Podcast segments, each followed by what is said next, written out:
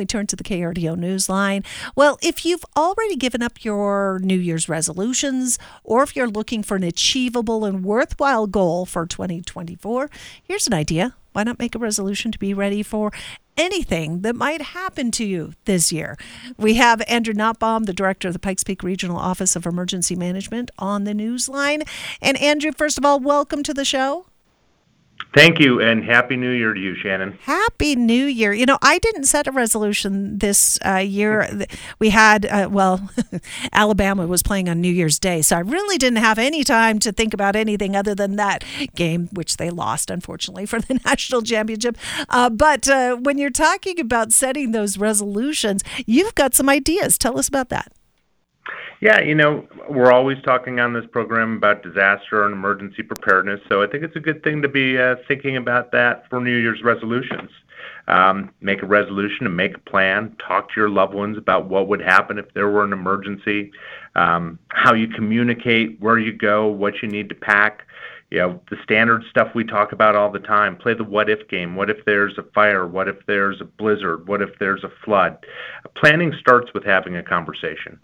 It, okay, so once we have created a plan for, say, uh, evacuating during a wildfire, so important, very critical around here, then what? You know, put the stuff together. That that's the next step. Um, you know, if you have, uh, make sure you have important phone numbers written down on a list. Do you have extra cables for for charging your phone? Extra medications.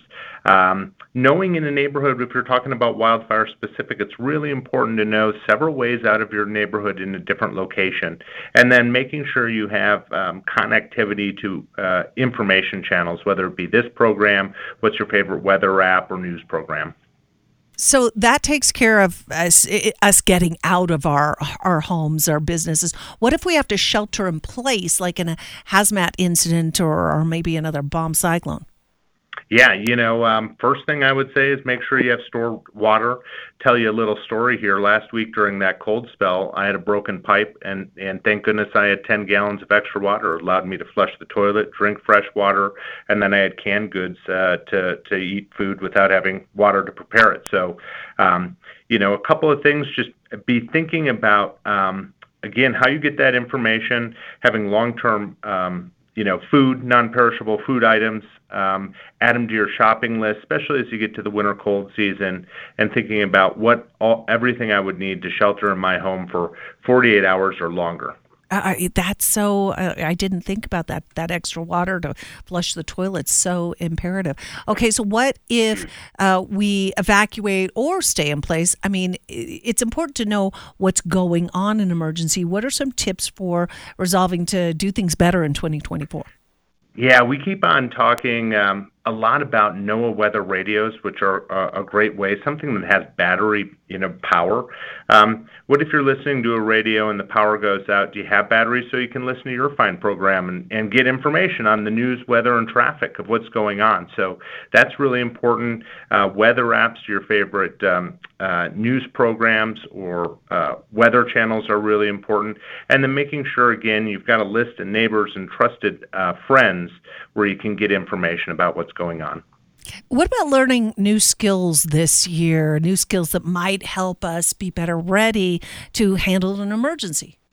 Yeah, we do at uh, Pikes Peak Regional Office of Emergency Management put on regular CERT classes, which stands for Community Emergency Response Training.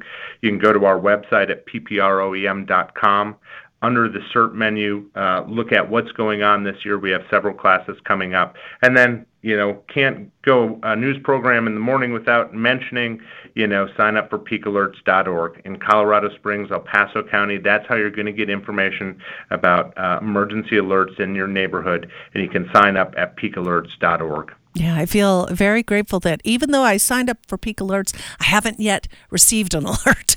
Uh, so right. we've been kind of lucky the past couple years. Don't want to jinx it, but um, hope that very we can, can keep. Uh, but it's nice to have that, you know, tool in the back pocket, literally.